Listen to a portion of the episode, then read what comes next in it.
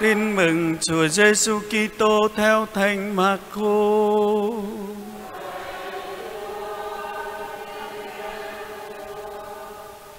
Khi ấy, Đức Giêsu lên núi và gọi những kẻ người muốn, các ông đến với người.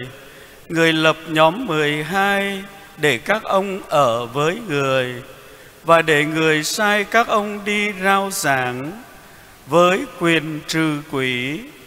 Người lập nhóm 12 gồm có ông Simon người đặt tên là Phêrô, ông Giacôbê con ông Giê-bê-đê và ông Gioan em ông Giacôbê.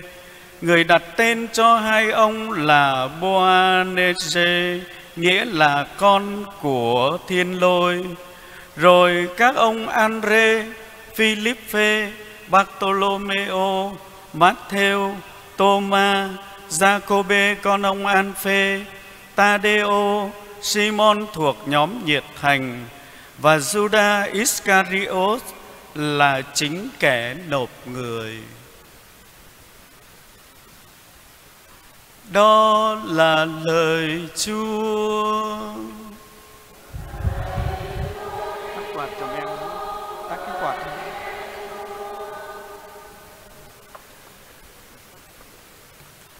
Kính thưa cộng đoàn phụng vụ của lòng Chúa thương xót. Chúng ta đang sống trong tuần lễ cầu nguyện cho sự hiệp nhất Hồng Y Peo đã có một cái suy tư đáng cho chúng ta suy nghĩ. Để hiệp nhất, cần phải yêu nhau. Để yêu nhau, cần phải hiểu nhau. Để hiểu nhau, cần phải ngồi lại với nhau. Như vậy, tiến trình của sự hiệp nhất trước hết là phải ngồi lại. Ngồi lại để hiểu và sau đó là chạm đến trái tim của mình để yêu và từ đó mới dẫn đến sự hiệp nhất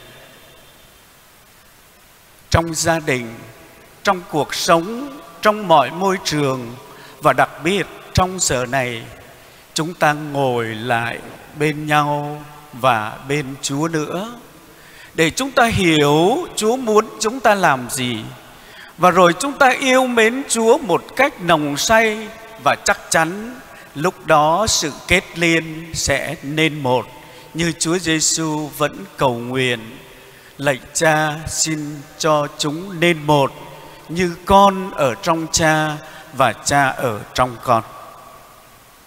Và anh chị em cũng biết chủ đề của tuần lễ cầu nguyện cho sự hiệp nhất năm nay lại cũng phù hợp với cái suy tư của Đức Hồng Y Peo đó.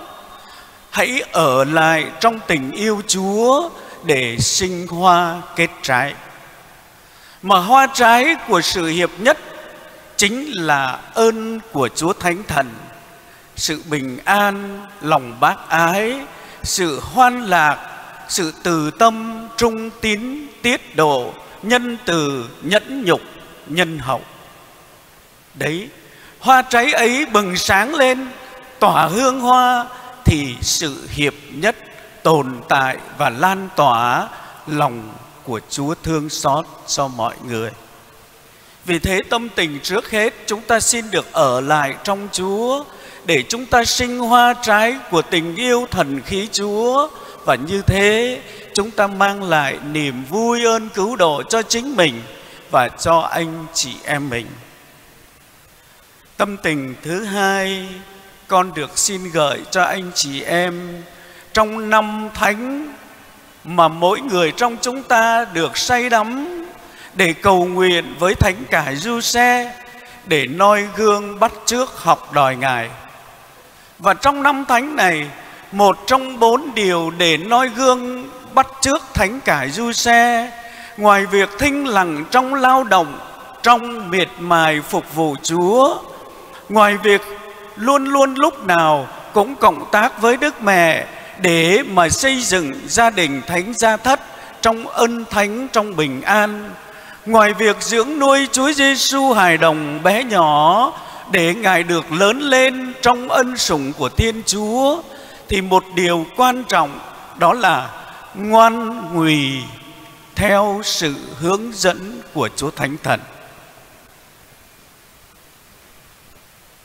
Điều này như muốn gợi mời cho chúng ta và nhắc cho chúng ta thấy cuộc sống bộn bề cơm áo gạo tiền và rồi, nhiều khi chúng ta chẳng có một chút nào lắng động để tiếng của Chúa Thánh Thần vang vọng, để tất cả mọi cái biến cố xảy ra mà Chúa Thánh Thần hướng dẫn, chúng ta ngoan ngoãn để thi hành, để bước đi và để được Chúa chúc lành.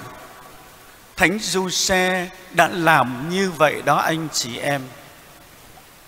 Và tâm tình thứ ba, chắc chắn chúng ta vừa được nghe bản tiệc lời Chúa giới thiệu cho chúng ta thấy Chúa Giêsu để tiếp tục công cuộc cứu độ, Chúa đã chọn, đã gọi các tông đồ đi theo người.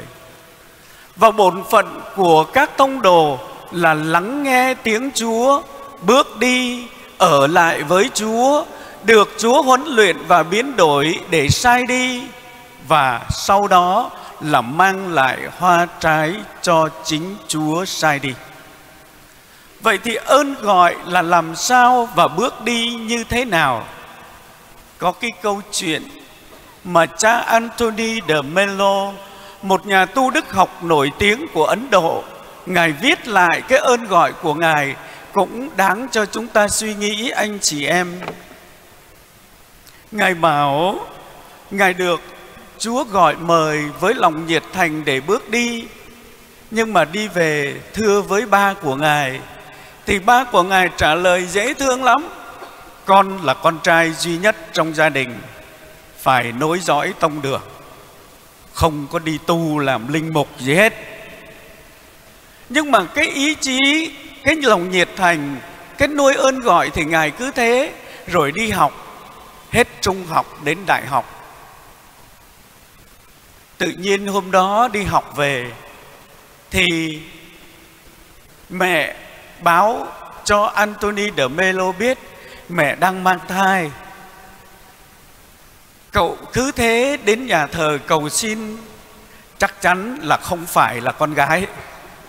Cứ xin với chúa chúa ơi, là con trai nha chúa, chắc chắn là không phải con gái. Và cứ mỗi lần vào bữa ăn thì Anthony de Melo vẫn nói với ba mẹ là, chắc chắn em con không phải là con gái.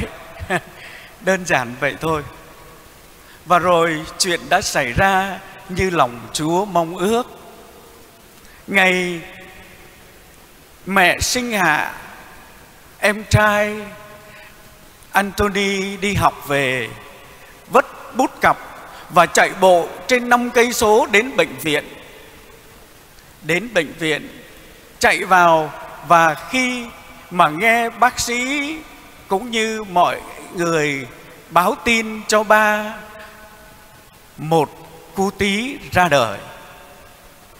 Anthony quỳ ngay xuống, chắp tay trước mặt bố và nói, thế là con được đi tu nhé bố. Có kẻ nối dõi tông đường rồi. Và quả thật sự quyết tâm, lòng nhiệt thành và sự quảng đại Chúa chọn gọi, Ngài trở nên một linh mục giảng thuyết và những câu chuyện tu đức của Ngài ngày hôm nay vẫn còn kéo dài vang vọng, rất sâu xa, lắng động và là trở nên một nhà giảng thuyết rất hùng hồn. Ơn gọi của Ngài là thế còn ơn gọi của chúng ta người Kitô hữu từ khi lãnh nhận bí tích rửa tội mang lấy ba chức năng tư tế, vương đế và tiên tri như thế nào rồi anh chị em? Chúa cũng đang gọi từng người trong chúng ta đáp lại như các môn đệ. Và anh chị em nhớ lại một trong những 12 tông đồ, một con người nhiệt thành, nhưng mà mang đầy ắp những cái dáng dấp của yếu đuối, lầm lỗi, chối từ là phêrô.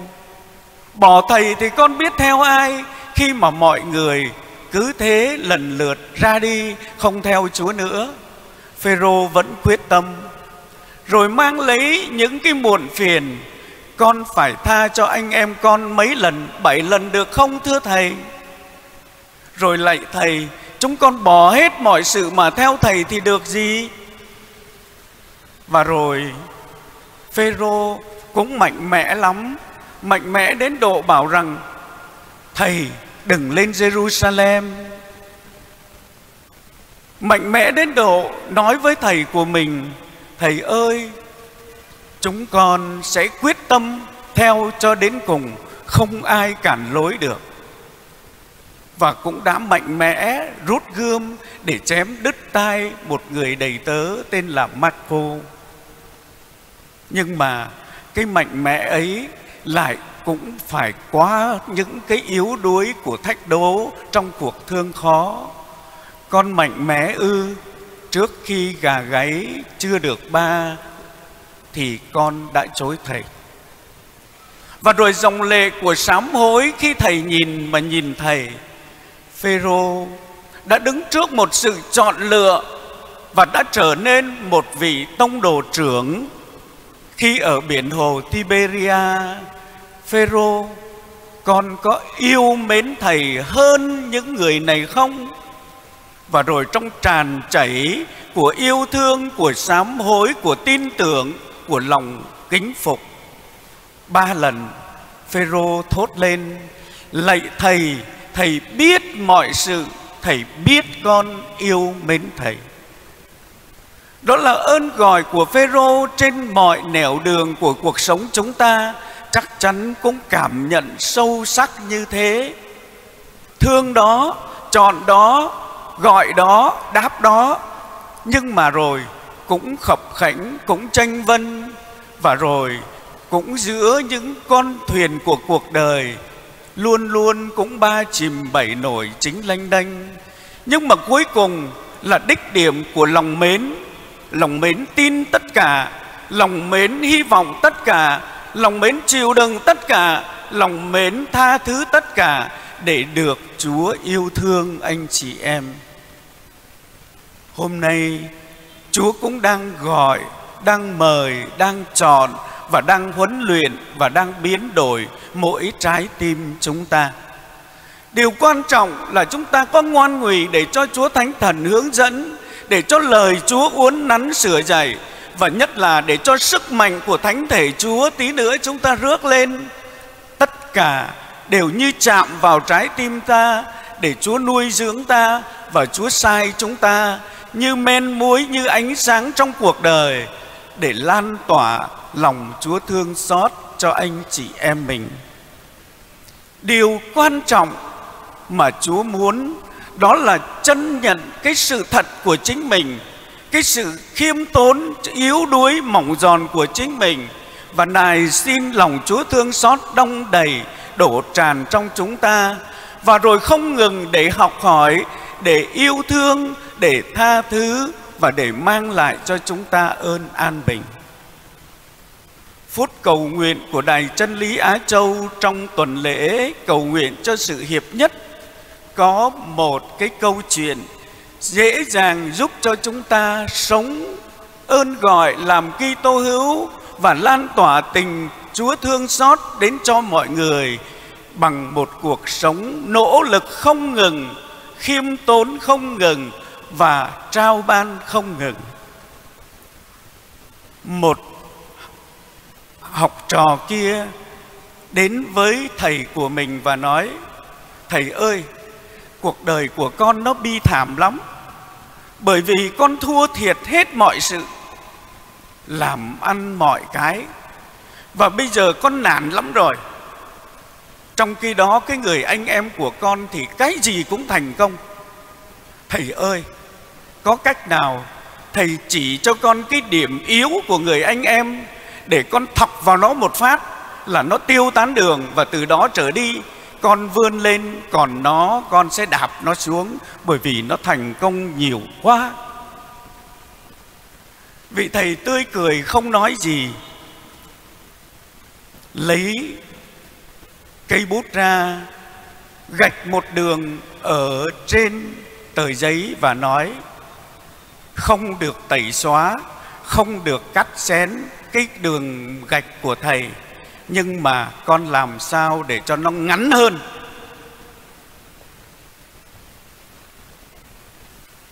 Anh chị em có cách nào làm cho ngắn hơn không?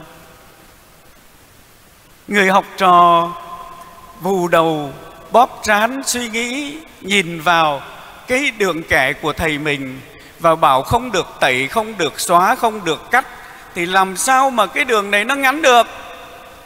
Thầy ơi bó tay chống com thua rồi. Người thầy cầm lấy cây bút, gạch một cái đường thẳng song song dài hơn cái đường đó. Và lập tức cậu học trò cũng như người thầy vỡ òa. À ra là thế. Muốn cho cái đường kia ngắn hơn thì cái con đường thứ hai là đường của chính mình phải dài hơn chứ con. Muốn cho cái cuộc đời của con được phong phú, được tốt đẹp, được thánh thiện, được mọi sự an lành hơn người bạn con, thay vì dòm ngó, xăm soi, xỉa sói, sầm xì và chọc vào cái điểm yếu, cái khuyết điểm của người anh em, thì tại sao con không làm cho đường con dài hơn? Tại sao con không có nỗ lực để cho cuộc đời của con phong phú hơn? Bởi vì như đấng đáng kính hồng y francisco xavier dạy chúng ta, chấm mối chấm cho đúng thì đường sẽ đẹp, sống mỗi phút cho tốt thì đời sẽ thánh thôi.